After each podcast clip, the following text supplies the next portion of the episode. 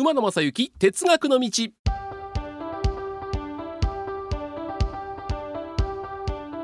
皆さんこんにちは。MBS アナウンサー馬野正幸です。早速もう皆さんお待ちかねですね。3週にわたるゲスト最後の登場になります。今週のテーマもこちらです。これまで一勝一敗の戦い第3戦山本アナウンサーとの勝負はいかに？読売テレビ山本アナウンサー今週も登場です。よろしくお願いします、はい、よろしくお願いします。絶対に勝つぞ。はい。あの僕ね山本さんでぜひ聞いてみたかったのが、はい、えー、読売テレビさんの YouTube にジオラマの模型の上がってるじゃないですか。ご覧いただきました。いやあれを僕やりたいなんとね、うん、あの映像も14万回再生いきまして、はい、ものすごく予想外の結果となりまして、うん、やっぱ鉄道って皆さん興味あるのかな、ね、あと鉄道模型っていうの模型っていうのはね一つあんのかなジャンルとしてね。馬野さんも憧れですか？憧れで一応持ってますよ N ゲージは。あえ持ってるんですか？一応も持ってますし、はい、いやただえっとね僕は HO は N はああいうジオラマは作ってないんですけどもまあ就職して大人買いして、えー、伏線でちょっとひねって車庫もあってでポイントも全部自動にしてっていうのを空いてるマンションの空いてる部屋一部屋をずっとそれにしてたんですよ。はい、ところがあ奥さんにここんなじゃ掃除もできないから一旦片付けてと言われたのが95年の1月15日なんです。あらそうでございますか。で片付けた2日後阪神大震災部屋の中ぐちゃぐちゃ片付けてなかったらあの N ゲージ全部ダメになってたんです。なるほど、ね、だからあの妻には感謝してますけど。でうちは娘2人なんで、えー、男の子だったらねそういうの出してっていうのがあったんですけどだからずっとしまったまんまですけども、まあ、僕あと3年で定年なんで、えー、その楽しみにと思ってたんです。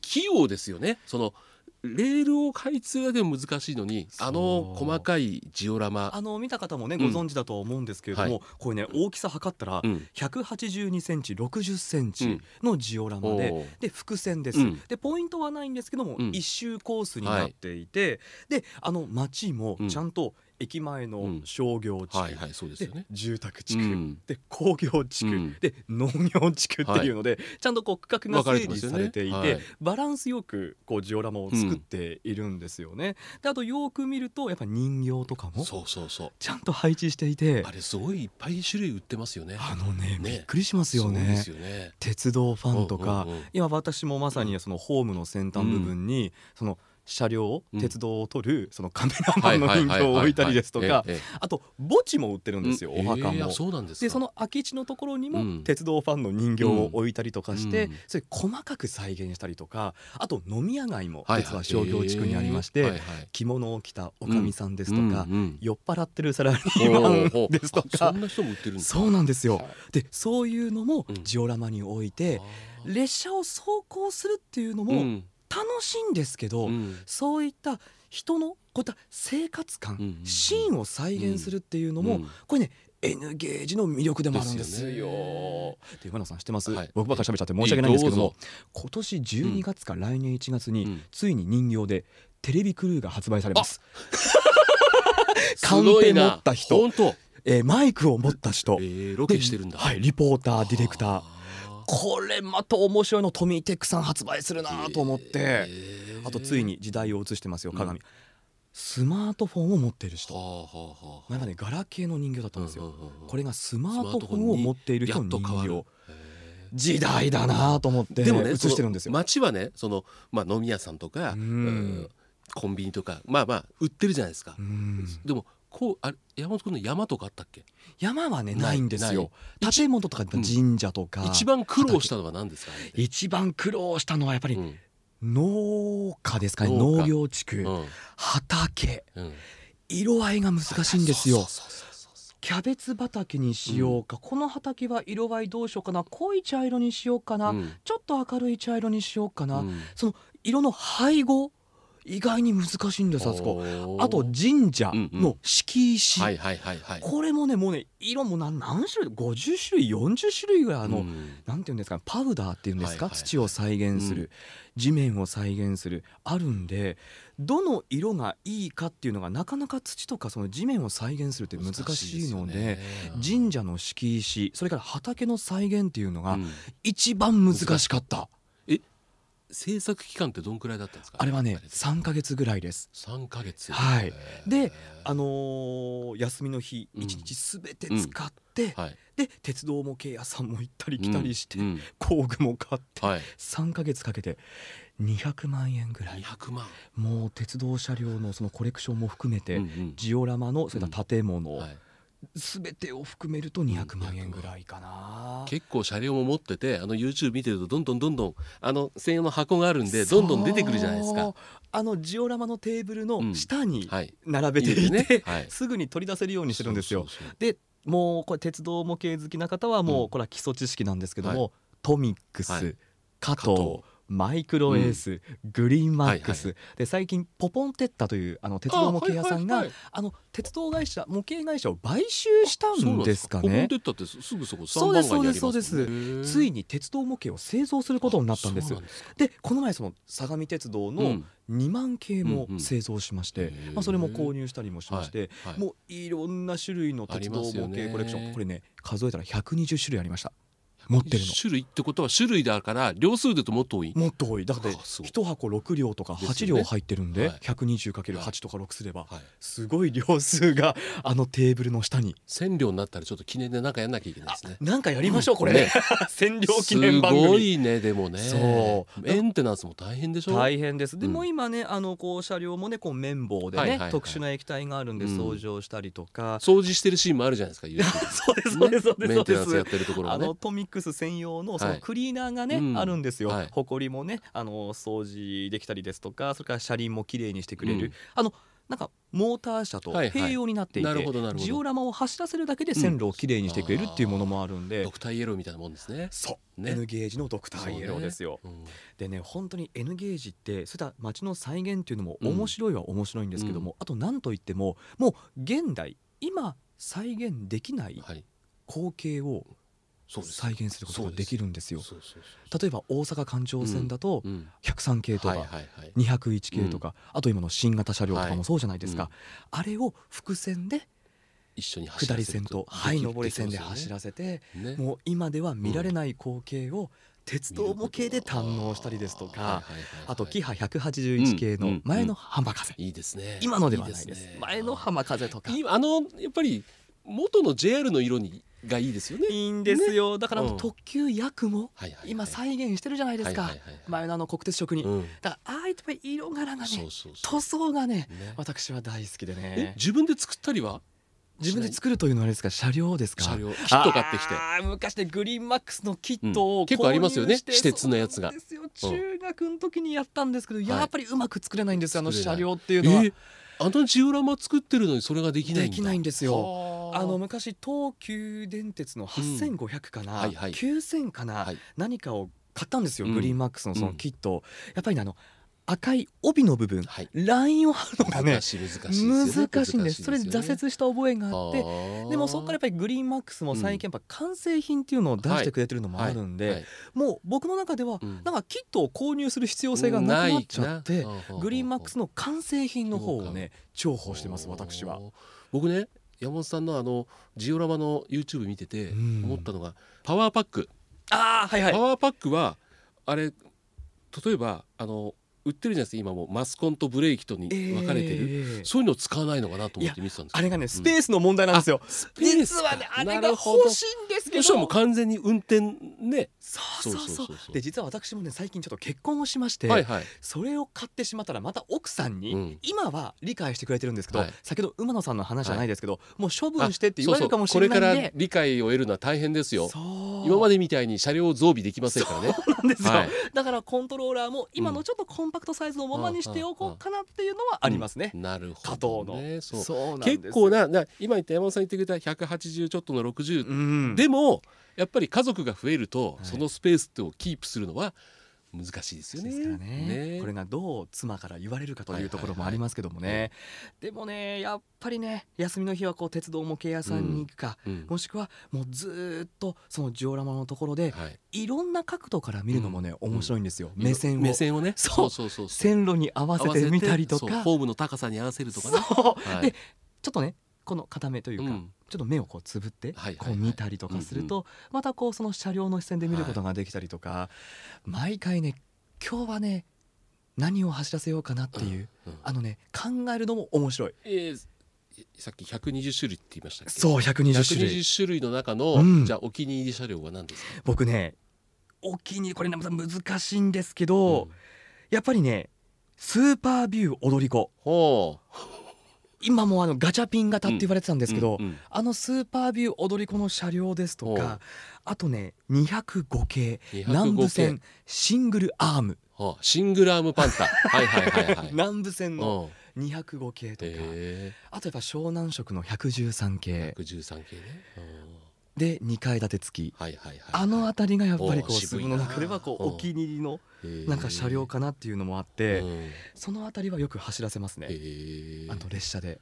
僕が持ってるのはね数少ないんで覚えてないあの東海道線走ってた205系それから阪急の6300系、えー、えー、それからパノラマエクスプレスアルプスに使ってた6両編成の展望車、うんはいはいはい、あとは北斗星、はいはい、あと100系新幹線、はいはいはい、これだけなんですよ。あえもう本当にそれだけ？それだけ。それ以外はあれなんですか？ない。ないんですか？増備できなかった。あ そこで止まってるんですよ僕は。あらららら、人生4分の1ぐらい損してる感じがしますね。もったいない。僕ね新幹線も実は全部集めてまして、うん、東海道新幹線は特に。ゼロ百百三百三百五百五百七百 N700、で N700 スープリームこれすべて集めております。でテレビ台のところに1両だけ出して線路の上に置いて斜めにして、名古屋にあるリニア館みたいな感じで再現してるんですドクターイエローは？ドクターイエローはね持ってないです。あそこは持ってないです。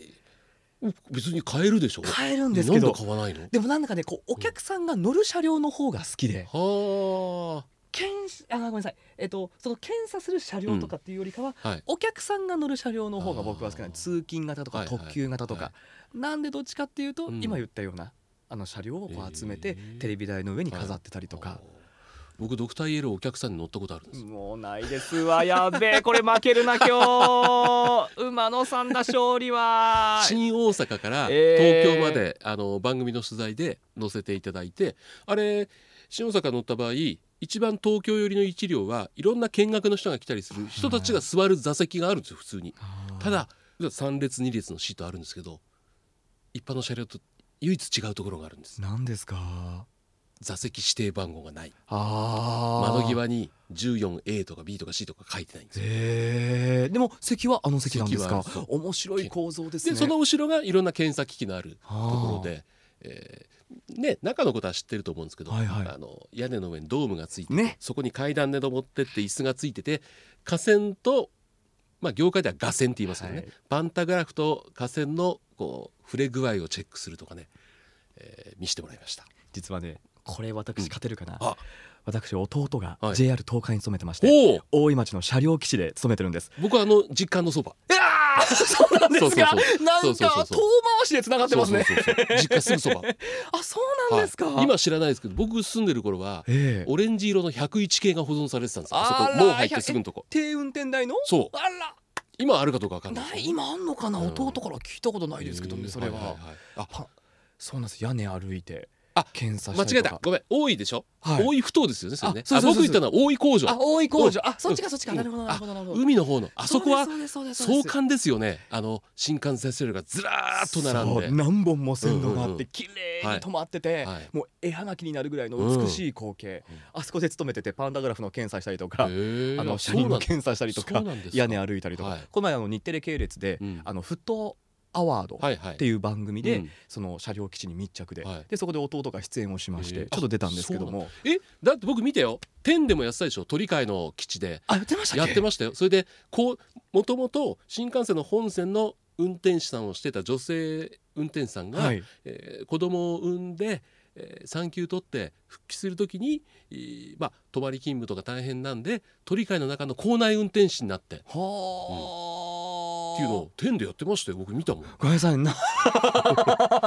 もう読売テレビ社員として失格でございます。僕はあのまあ読売テレビさんもそうですけども、はい、社内の至る所に、はい関西の全局がテレビついてたりするでしょ、はい、チラチラ見て鉄道映ってたらそこに僕の前にあるテレビのチャンネル変えるんです。なるほどね。いい仕事ですよね。仕事中テレビ見ても絶対怒られないんで我々の仕事、ね、そうなんですよ、ね、だからそれで音量上げても全く怒られないという部分もあるんで、うんはい、ここはやっぱねアナウンサーっていう仕事から怒られないのもあるんでいや鉄道模型の話をもっとしたかったんだけどやっぱな いろいろ話いってしまいますねこうね僕はねよくこの番組でも言ってるんですけどあの前回も話に出ましたけどまあどっかの車内アナウンスなり駅のアナウンスをしたいっていうのは目標なんですけど最後に山本さんが鉄道ファンとしてなんか目標にしていることってあるんですか？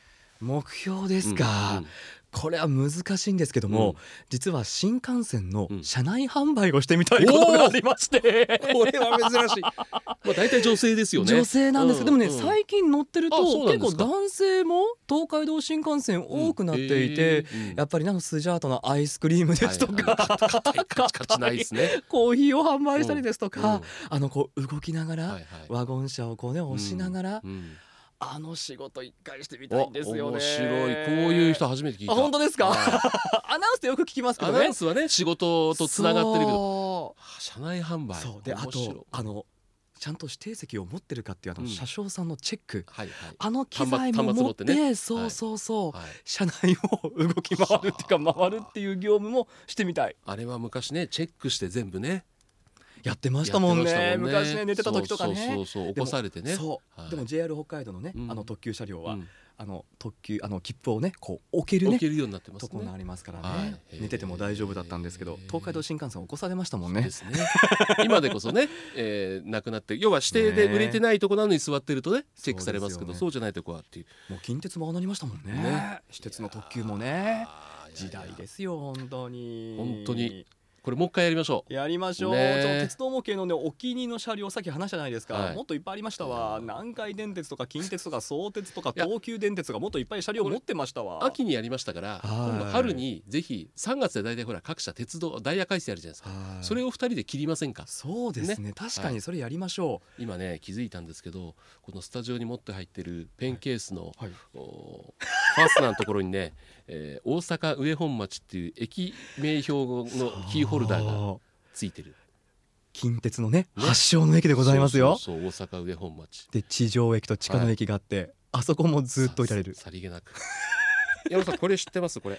何ですか？あら阪急？そう。僕の社員証入れ首から下げてるのは、はい、阪急の実際に使われてた、はい、あの連結管のホロで作られたやつ、限定で売ってたやつ。今でもこういうの本当増えてますね。増えてます。4000円ですよこんなちっちゃくて。嘘。そう。結構する。しましたけど社員証なんてね。即完売。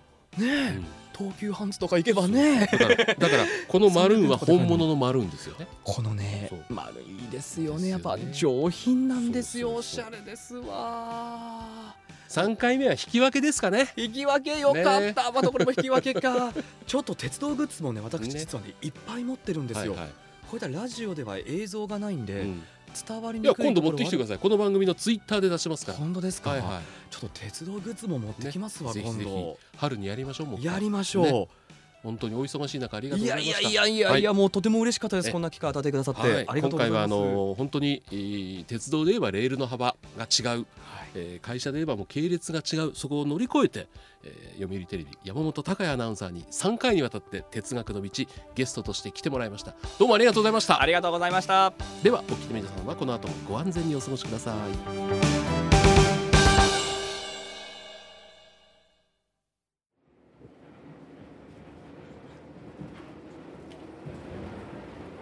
皆様本日は馬鉄にご乗車いただきまして誠にありがとうございます。